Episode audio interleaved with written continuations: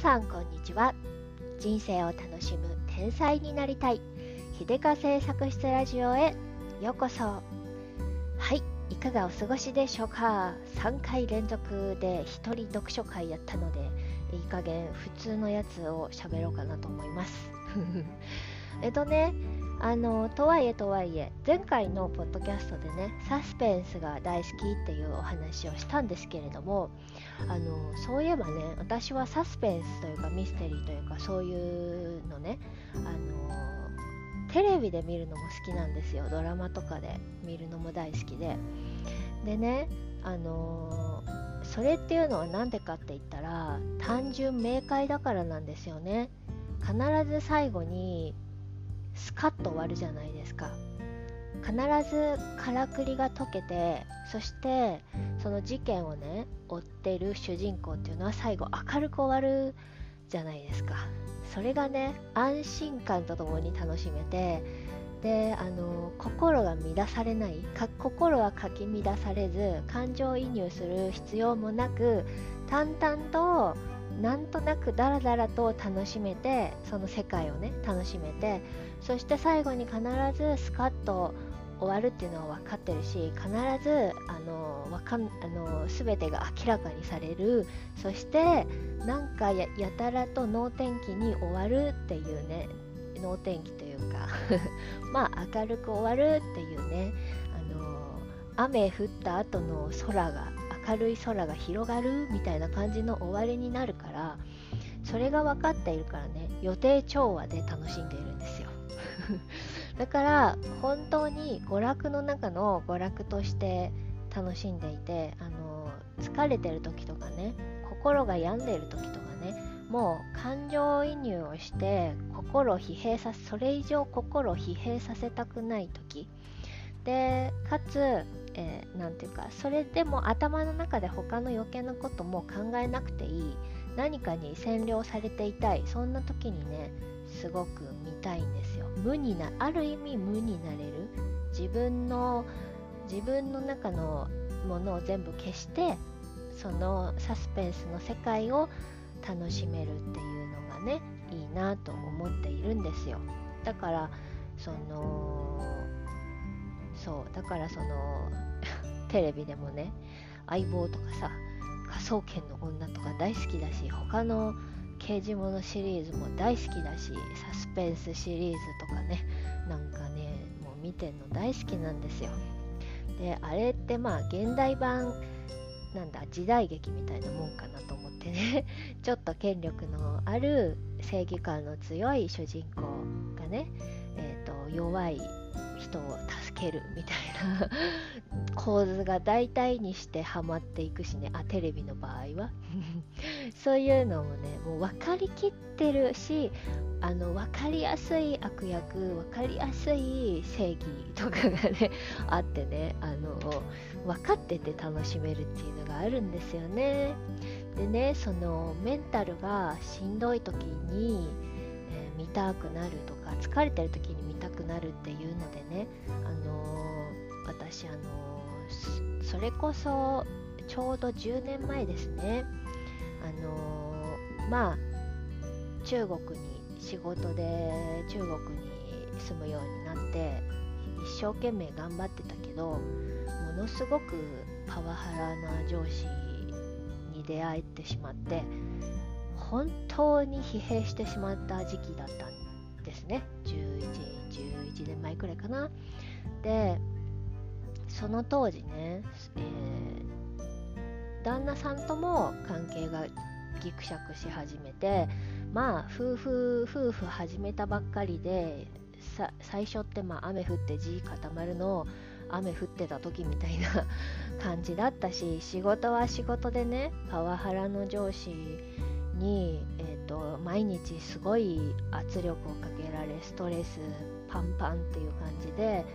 外に出ても家に帰っても辛いことしかないみたいな毎日だったんですよ。まあそれで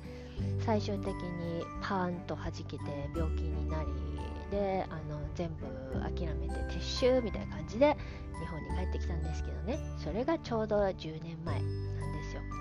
でいろいろな辛いことがありまあ話し出すと長くなるしディテール説明されてもね って感じなんでまあいいやって感じなんですけれどうーんやっぱし心にいろいろな滞りがあっていろいろな辛い記憶が残ってしまって取れなくなっちゃったんですよね。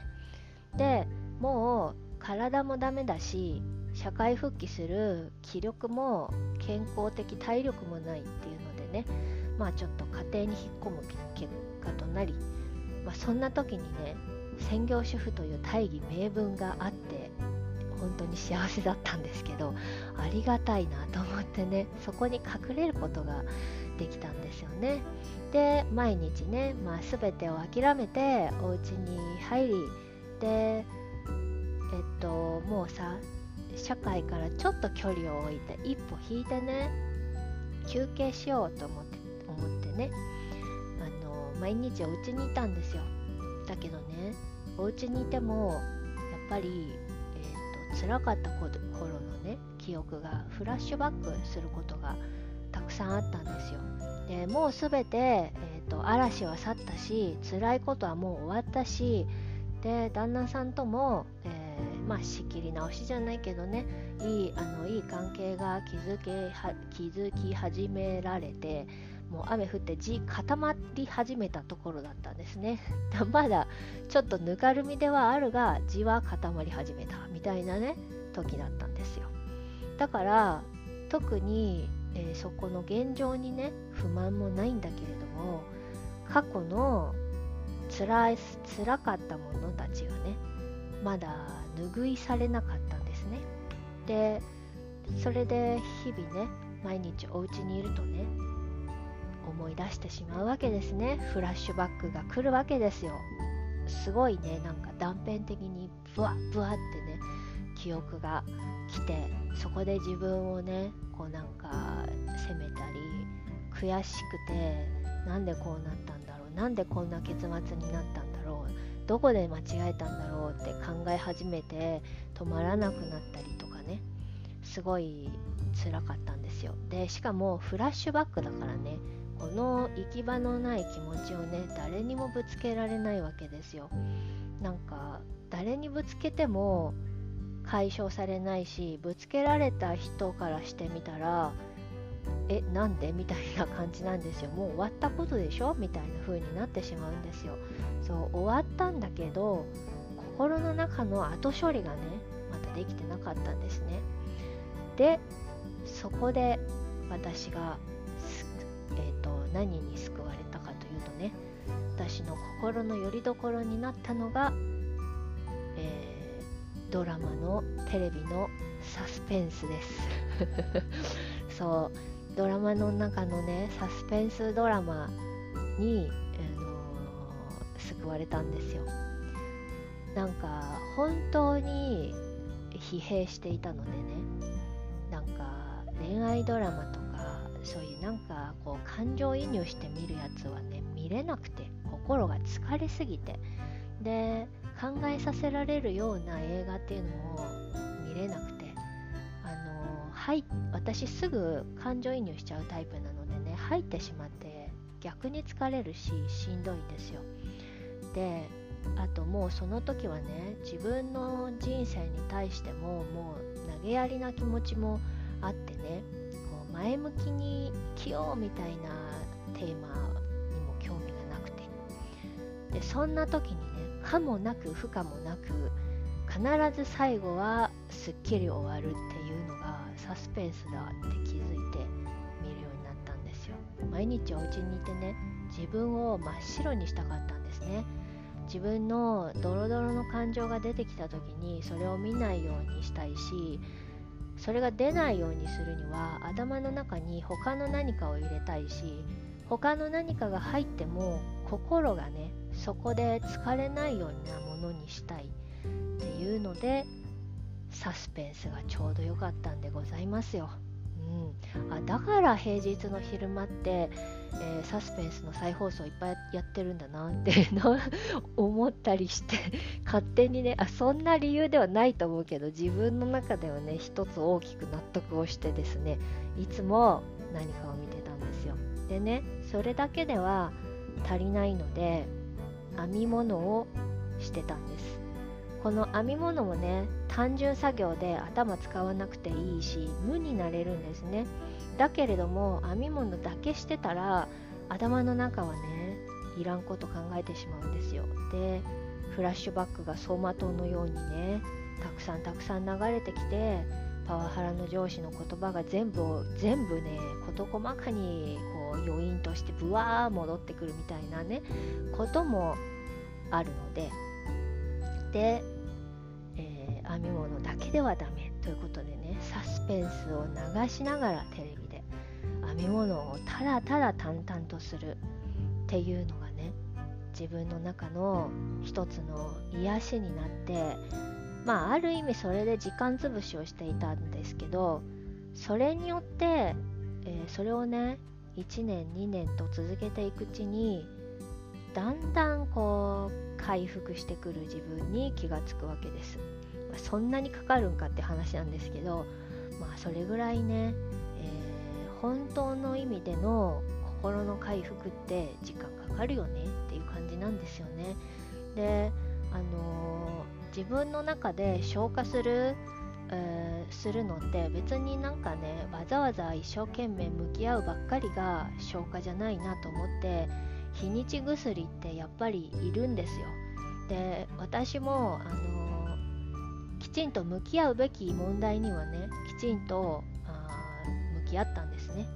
であの旦那さんとの問題はきちんと向き合うべきエネルギーを注ぐべき問題だと思ってきちんと向き合ってしっかりえー、傷口に塩をぬりぬりしながら いろいろと話し合ったり、うん、してぶ感情をぶつけ合ったりしてそれであの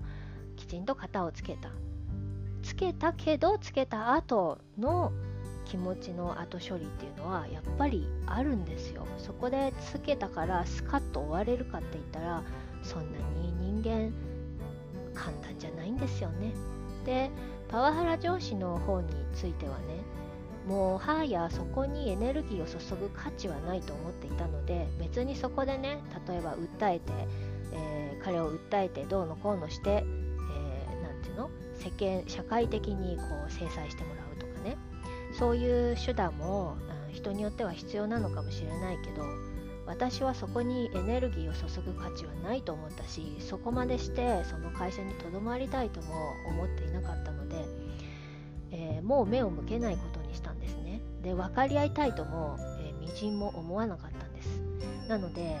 もうそこは切り捨てることにしたんですね。で、まあ、切り捨てることにしたというのはいいけれどもやっぱり心の後処理が残ってい。てこのね心の後処理ってい。うのは自分でやらない。とい。けない。んですよ自分との戦い。自分との折り合い。でここはここだけは日にち薬が必要なんですよねそしてその日にち薬を使ってる時に、えー、頭の中に余計なことが入らない。ようにするために、サスペンスを見てそして編み物をただただ淡々として心を無にするっていうのがね私にはすごく効いたんですよ。これをやって時間を潰して日にち薬を使うっていうね感じでそれでね気がついたらすっかり吹っ切れてすっかり、過去の出来事として見ることができるようになってで一段落みたいな感じになったんですよね。だから私はこれをね編み物サスペンス療法と名付けているんでございますけれども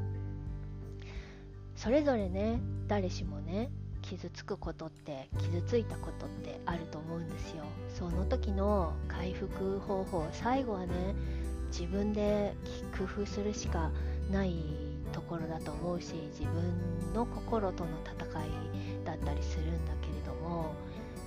皆さんはどういう方法で自分を癒して自分をあ最後ま最後にね、あのー、残った自分とのわだかまりをねどういうふうに克服してきたんですかね。ということでね私はだからねそういう意味もあってサスペンスが大好きだし無心になりたくなるとそれ以来ね無心になりたくなると、えー、編み物をしてサスペンスを見る これねとても効くんですよこんそれでなんかああ幸せっていう感じでね気が済むまでこれをねやってねむさぼるように、あの、時間を潰すみたいな感じでねやると、あの、元気になっていくみたいなね。だからなんか必要なものだなって思ってね 予定調和の分かりやすいエンタメもやっぱり必要なんだな。だから世の中こんなにたくさんサスペンスがあるんだよななんてねふと思ったりした次第でございます。はいそんな感じで今日はこんな感じでおしまいにしたいと思います。最後まで聞いてくださってありがとうございました。じゃあまたね。